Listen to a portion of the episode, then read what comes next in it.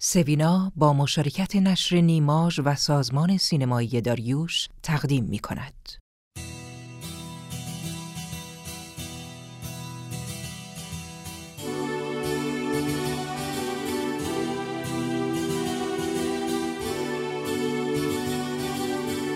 قصه شب سوینا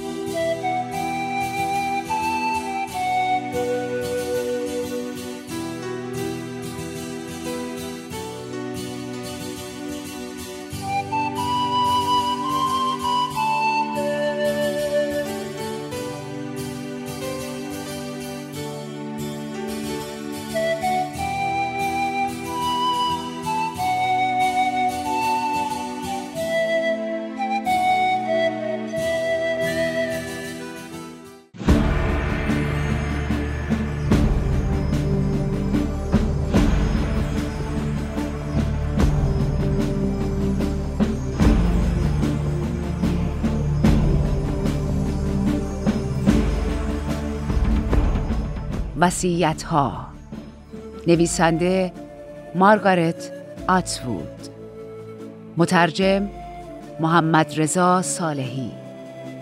انتشارات جمهوری. سال انتشار 1398 راوی بهناز بستاندوست.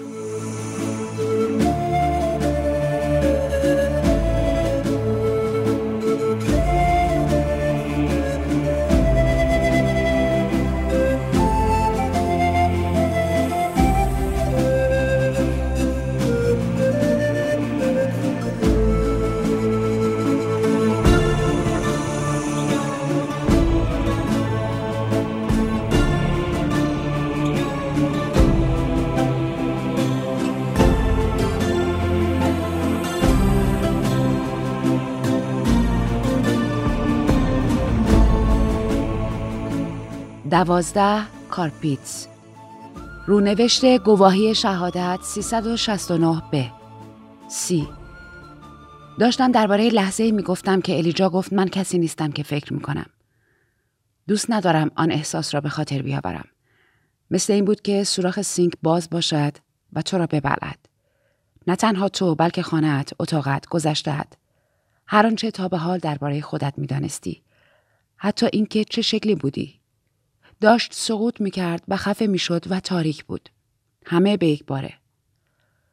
باید دست کم یک دقیقه آنجا می نشستم و چیزی نمی گفتم. احساس کردم نفس کم می آورم. احساس سرما کردم. نیکول مقدس با صورت گرد و چشمهای ناشناختش. هر بار آن عکس را دیده بودم به خودم نگاه می کردم. آن بچه فقط با به دنیا آمدنش برای مردم زیادی دردسر ایجاد کرده بود. چطور می توانستم آن شخص باشم؟ در مغزم داشتم انکارش می کردم. فریاد می زدم نه. اما چیزی بیرون نیامد. در نهایت با صدای خفیفی گفتم من اینو دوست ندارم. الیجا با مهربانی گفت هیچ کدوم از ما دوست نداره. همه ما دوست داریم حقیقت وارونه باشه. گفتم آرزو می‌کنم گلیاد وجود نداشت.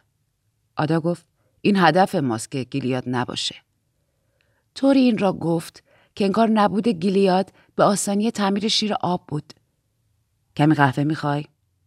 سرم را تکان دادم. هنوز سعی می کردم این قضیه را هضم کنم. پس من یک پناهجو بودم. مثل زنان وحشت زده که در مرکز پناهندگان دیده بودم. مثل پناهجویان دیگری که همه همواره دربارهشان صحبت می کردند. کارت سلامتم تنها مدرک شناسایی من جلی بود.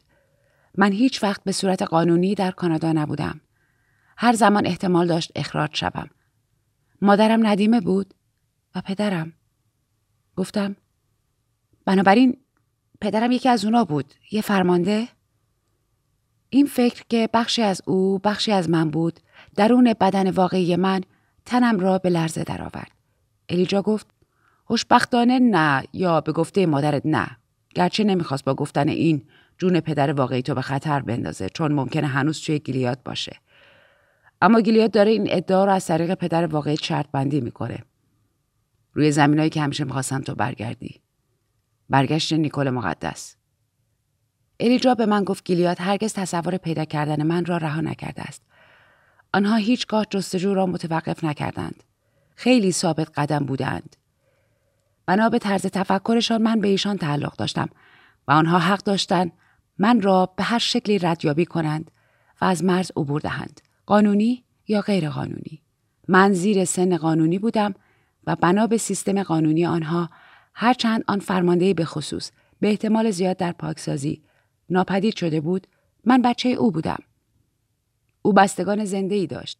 پس اگر کار به دادگاه کشیده می‌شد هزانت من را به آنها می‌دادند. میدی نمی توانست از من محافظت کند چون به لحاظ بین المللی به عنوان سازمان تروریستی طبقه بندی شده بود. زیرزمینی بود.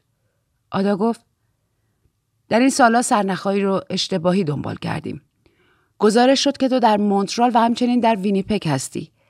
بعد گفتن تو در کالیفرنیا هستی و بعد از اون در مکزیکو. ما همه جا دنبال تو گشتیم. گفتم به این دلیل بود که ملانی و نیل نمی‌خواستن من برم راهپیمایی. آدا گفت یه جورایی آره. گفتم اما من این کار کردم. تقصیر من بود. نبود؟ آدا گفت منظورت چیه؟ گفتم اونا نمی‌خواستن من دیده بشم. اونا کشته شدن چون منو قایم کرده بودن. الیجا گفت نه دقیقا. اونا نمی‌خواستن عکسای تو پخش بشه. اونا نمی‌خواستن تو در تلویزیون باشی. تصور می‌کردن گیلیاد تصاویر اون راهپیمایی رو جستجو می‌کنه تا بتونه مطابقت بده. اونا عکس کودکی تو رو داشتن. باید تصویر تقریبی داشته باشن که تو حالا باید چه شکلی باشی. اما وقتی معلوم شد که اونا شک کرده بودن ملانی و نیل خودشون جزی از میدی هستن. آدا گفت احتمالا دنبال منم هستن. احتمالا از طریق مرکز پناهجویان و بعد ملانی به من مرتبط شدن. اونا قبلا توی میدی خبرچین گذاشته بودن. حداقل یه ندیمه فراری قلابی شایدم بیشتر. الیجا گفت حتی شاید داخل پناهگاه. به مردمی فکر کردم که به جلسات خانه ما می‌رفتن. فکر کردن به اینکه ممکن است یکی از آنها برنامه ریزی می‌کرده ملانی و نیل را بکشد تهوع بود. حتی وقتی داشتن انگور و پنیر میخوردن. آدا گفت پس به تو ربطی نداره. نمی‌دانم داشت تلاش می‌کرد حالم را بهتر کند یا نه. گفتم از نیکل مقدس بودم متنفرم. نمی‌خواستم باشم. آدا گفت زندگی مزخرفه. بایان ماجرا.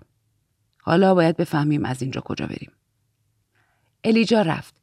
گفت چند ساعت دیگر برمیگردد. بیرون نرین.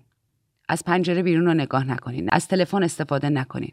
برای ماشین دیگه ای هماهنگ می‌کنم. آدا یک قوطی سوپ مرغ باز کرد. او گفت باید چیزی بخورم و من هم تلاش کردم. پرسیدم اگه بیهان چی؟ اصلا چه شکلی هن؟ آدا گفت شبیه بقیه. الیجا بعد از ظهر برگشت. جورج هم با او بود. دوست کوچگرد قدیمی که زمانی فکر می‌کردم ملانی را تعقیب می‌کند. الیجا گفت بدتر از اونی که فکر می‌کردیم. جورج دیده. آدا گفت چی رو دید؟ جورج گفت علامت بسته از روی شیشه مغازه بود. هیچ وقت در طول روز نمیبست و همین خاطر تعجب کردم. سه نفر بیرون اومدن و ملانی و نیلو گذاشتن تو ماشین. جوری اونا را می بردن که انگار مس بودن. با هم صحبت می‌کردن و اجتماعی به نظر می اومدن. انگار گپ می‌زدن و خدافزی می‌کردن. ملانی و نیل تو ماشین نشستن. به عقب نگاه می‌کردن. یه باره افتادن. انگار خواب بودن. آدا گفت یا مرده. جورج گفت بله ممکنه. اون سه نفر رفتن. حدود یه دقیقه بعدم ماشین منفجر شد. آدا گفت این بدتر از چیزیه که ما فکر می‌کردیم. قبلا داخل مغازه چی می‌گفتن؟ الیجا گفت چیزی نگفتن. آدا گفت ما نمی‌دونیم. به روش بستگی داره. چشم خشنن. جورج گفت باید سریع از اینجا خارج بشیم. نمی‌دونم منو دیدن یا نه. نمی‌خواستم اینجا بیام. اما نمی‌دونستم باید چیکار کنم.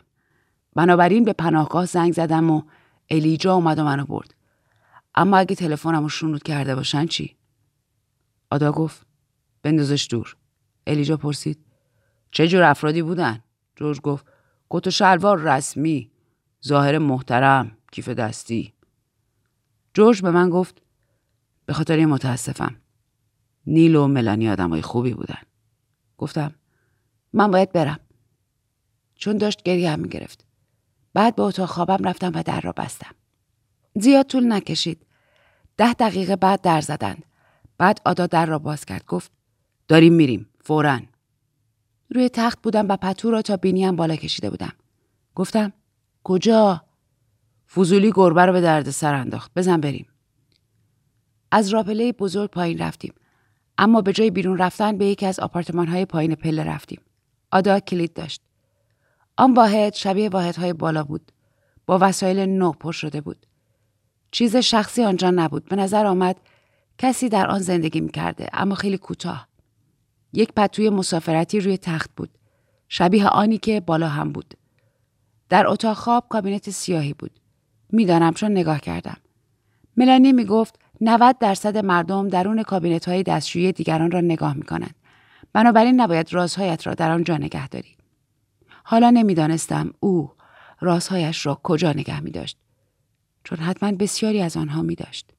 از آدا پرسیدم کی اینجا زندگی می‌کنه؟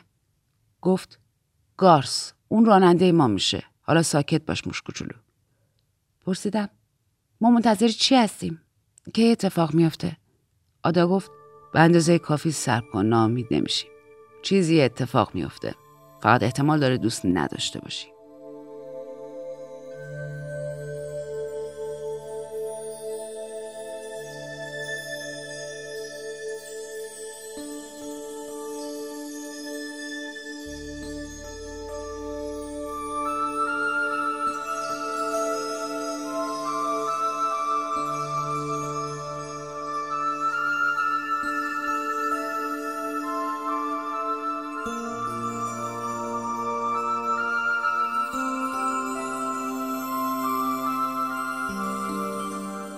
سی و یک وقتی بیدار شدم تاریک بود و یک مرد آنجا بود.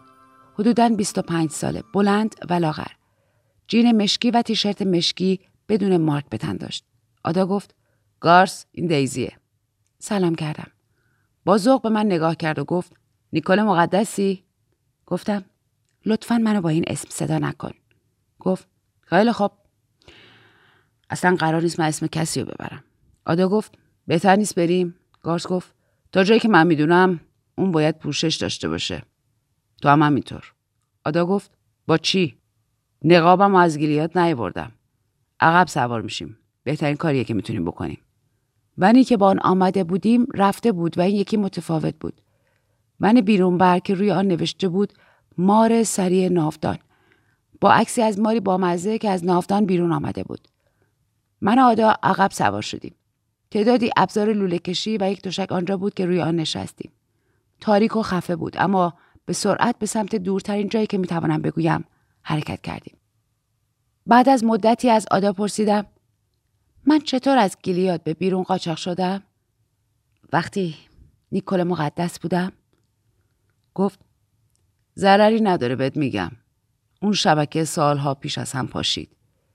گیلیاد ریشش رو خوشگوند. حالا دیوار به دیوار سگای موادیابه. گفتم به خاطر من؟ همه چیز به خاطر تو نیست. به هر حال این چیزیه که اتفاق افتاد. مادر تو رو به بعضی از دوستان معتمد سپرد. اونا تو رو بردن به شمال بزرگ راه. بعد از راه جنگل به ورمونت. تو یکی از اون دوستای معتمد بودی؟ ما گفتیم می‌خوایم گوزن شکار کنیم. اون اطراف من راهنما بودم. مردم رو میشناختم. تو رو گذاشتیم تو کل پشتی. بهت قرص دادیم که جیغ نزنی. با عصبانیت گفتم به یه نوزاد دارو دادین؟ ممکن بود منو بکشین. آدا گفت اما نکشتیم. تو رو از کوها بالا بردیم. بعد تو کانادا کنار سرود. اون زمان اون مسیر اصلی قاچاقچیا بود. کدوم زمان؟ خب حدود 1740 دخترها رو از نیو انگلند می بردن. به عنوان گروگان نگه می داشتن. اونا رو با پول عوض می‌کردن یا شوهرشون می‌دادن. وقتی دخترها بچه دار می شدن نمی‌خواستن برگردن. اینجوریه من یادگاری مختلطمو دارم. مختلط مثل چی؟ بخشی رو باینده بخش رو بوده شده. من از دوتا دستم می‌تونم برای نوشتن و کارام استفاده کنم. در تاریکی وسط وسایل لوله کشی نشسته بودم. درباره آن فکر می‌کردم. پس الان کجاست؟ مادرم. آدا گفت اسناد مهرموم شده. هر چقدر افراد کمتری اینو بدونن بهتره. اون رفت و منو تنها گذاشت؟ آدا گفت اون تا سر فرو رفته بود. تو خوششانسی که زنده ای. اونم خوششانسه. دوبارشه که ما می‌دونیم اونا تلاش کردن بکشنش. اونا هیچ وقت فراموش نکردن که اون چطور در رابطه با نیکل مقدس بهشون یه دستی زد. پدرم چطور؟ همون داستان. اون به قدری فرو رفته که نیاز به لوله تنفسی داره. با بغز گفتم حد می‌زنم اون منو به خاطر نمیاره. پشیزی هم اهمیت نمیده. آدا گفت هیچ کس مسئول اهمیت ندادن دیگران نیست. اون به خاطر صلاح خودت از تو دور موند. نمی‌خواست تو رو به خطر بندازه. اما تحت این شرایط تا جایی که می‌تونسته ازت خبر گرفته. با این حرف خوشحال شدم. اگرچه نمی‌خواستم عصبانیتم را کنار بگذارم. چطور؟ اون اومد خونه ما؟ آدا گفت نه. این خطر رو نمی‌کرد که تو رو هدف قرار بده اما ملانی و نیل عکسای تو رو براش میفرستادن. گفتم اونا هرگز از من عکس نگرفتن. به این دلیل بود که ازم هیچ عکسی نداشتن. آدا گفت اونا عکسای زیادی گرفتن. شب وقتی خواب بودی. چه اندشاور است. من این را گفتم. آدا گفت چندشاورتر از چیزیه که هست. پس این عکس‌ها رو برای اون فرستادن. چطوری؟ اگه انقدر محرمانه بود چطوری نمی ترسیدن؟ آدا گفت به وسیله رابط. همه می‌دونن اون سرویس های رابط مثل آبکش سوراخن. من نگفتم سرویس رابط. گفتم رابط. لحظه فکر کردم. گفتم خب تو اونا رو برش می بردی؟ نمی بردم. نه مستقیما بهش می‌دادم. مادرتون عکس رو خیلی دوست داشت. مادرها همیشه عکس بچه رو دوست دارن. نگاهشون می‌کرد و بعد میسوزوند. مهم نبود. گیلیات هرگز اونها رو نمی‌دید. بعد از حدود یک ساعت به یک فروشگاه عمده فروشی فرش در اتوبیکوک رسیدیم. یک علامت فرش پرنده داشت و نامش کارپیتس بود. کارپیتس یک عمده فروشی معتبر فرش در ظاهر بود با یک نمایشگاه و تعداد زیادی فرش برای نمایش. اما در عقب پشت انبار فضای محدودی وجود داشت که در دو طرف آن شش اتاقک بود. بعضی از آنها کیسه خواب یا پتو داشت. در یکی از آنها مردی با شلوارک خوابیده و به پشت ولو شده بود. در محوطه مرکزی تعدادی میز و صندلی و رایانه و یک کاناپه داغون روبروی دیوار وجود داشت. چند نقشه روی دیوار بود. آمریکای شمالی، نیو انگلند، کالیفرنیا. چند مرد دیگر و سه زن با رایانه ها مشغول بودند. شبیه کسانی لباس پوشیده بودند که در تابستان بیرون در حال نوشیدن لاته سرد می‌بینید. به ما نگاهی انداختند. بعد به کاری که می‌کردند ادامه دادند. الیجا روی کاناپه نشسته بود. بلند شد و جلو آمد و پرسید آیا حالم خوب است؟ گفتم خوبم و می توانم یک لیوان آب بخورم لطفا چون ناگهان تشنه شدم. آدا گفت خیلی وقت چیزی نخوردیم من میارم. گارس گفت هر دو باید اینجا بمونین. رفت بیرون به سمت جلوی ساختمان. الیجا با صدای آرام به من گفت هیچ کس اینجا نمی‌دونه تو کی هستی. به جز گارس. اونا نمی‌دونن تو نیکل مقدسی. آدا گفت ما این رازو اینطور نگه میداریم. زبان سرخ سر سبز می‌دهد بر باد. گارس برای ما چهار قهوه بیرونبر افتضاح و کیسه کاغذی آورد که در آن چند نان کروسان بیات شده برای ساندویچ صبحانه بود. داخل یکی از این اتاقک ها رفتیم و روی تعدادی صندلی اداری دست دوم نشستیم و الیجا تلویزیون کوچکی را که آنجا بود روشن کرد. بنابراین می توانستیم موقع خوردن اخبار هم تماشا کنیم. کلوتسهاند هنوز در صدر اخبار بود اما هیچ کس دستگیر نشده بود. کارشناسی تروریست ها را مقصر دانست که مبهم بود چون انواع مختلفی از آنها وجود داشت. دیگری گفت عوامل خارجی. دولت کانادا گفت در حال بررسی همه خیابان هاست و آدا گفت خیابان مورد علاقه آنها سطل زباله است. گیلیاد بیانیه رسمی داد و اعلام کرد درباره بمبگذاری چیزی نمی‌داند. بیرون کنسولگری گیلیاد در تورنتو تظاهرات بود اما مشارکت خوبی نشده بود. ملانی و نیل معروف نبودند و سیاستمدار هم نبودند. نمی‌دانستم ناراحت باشم یا عصبانی. کشته شدن ملانی و نیل و همچنین یادآوری کارهای خوبی که وقتی زنده بودند انجام دادند من را عصبانی می‌کرد. اما چیزهایی که باید من را عصبانی می‌کرد مثل اینکه چرا گیلیاد اجازه داشت آزاد باشد من را ناراحت می‌کرد. اما آدریانا به اخبار بازگشته بود. مبلغ مذهبی دختران مرواریدی در حالی که از دستگیره دری در آپارتمان آویزان بود پیدا شده بود. پلیس گفت خودکشی منتفی شده و به فریب پلیس مشکوک شدند. سفارت گیلیاد در اتاوا شکایتی رسمی تنظیم کرده بود که بیان می‌کرد سازمان تروریستی میدی این قتل را مرتکب شده است و مسئولان کانادایی بر کارهای آنها سرپوش می‌گذارند و زمان آن رسیده که تمام فعالیت های غیرقانونی میدی ریشهکن شده و به دست عدالت سپرده شود. هیچ خبری درباره گم شدن من نبود. پرسیدم نباید مدرسه من اینو گزارش می‌کرد؟ آدا گفت الیجا درستش کرد. اون کسایی توی مدرسه می‌شناسه اینجوری تو رو اونجا بردیم. تو رو از مرکز توجه خارج کرد. ایمنتر بود.